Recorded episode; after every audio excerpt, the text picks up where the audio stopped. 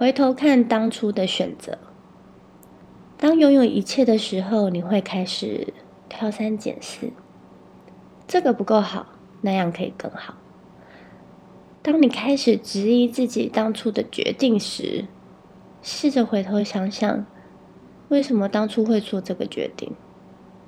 为什么当初会让你放下一些你原本就看得见的问题，并接受一切，选择它？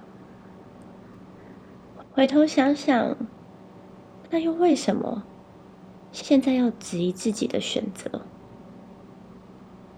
是你变得更好了呢？有更多的优势可以选择更好的物件，还是只是习惯你已经拥有的？好处，例如你选择了你的伴侣，相信你在一开始就看见某些问题，但你把这个问题说到很小很小，因为你知道他有很多的优点可以掩盖这些小缺点，但又为什么开始对他的缺点放大再放大呢？是不是因为他的好，你已经习惯了，已经变成理所当然，也遗忘了他替你填补的美满？试着去重新审视，如果你突然没有了他的这些优点，你的感受会如何呢？比如说，你的伴侣每天会帮你准备好晚餐。每天收拾碗筷，甚至是每天倒热色，你不需要为此而烦恼。你每天多了十分钟看电视，不需要被中断，也不需要睡前再去整理那油腻的碗盘。这些曾经你突然拥有的幸福感，早在日复一日的生活中被视为正常。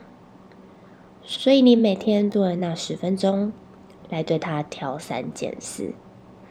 来对他日复一日的抱怨，或是彼此指责，反之付出的那个人的感受，我想你现在应该可以理解，争吵从何而来。如果能习惯感恩及尊重，甚至体谅，经常去思考这些，把它变成一个习惯，那些怨气便会减少。曾经与一对夫妻吃饭，老婆在帮老公网购耳机，而老公跟老婆说话时，老婆非常温柔的说：“哎，抱歉，我现在在网购，无法分心，等我一下哦，不好意思。”我当时非常的意外，一对相处这么久的夫妻，我看到了是尊重，还有客气。他们并没有因为是家人而随意，也没有因为很亲近或是彼此了解而失去了尊重。以礼相待，我想每一个人都愿意被这样对待。这种习惯也许会让彼此更加的舒服与快乐。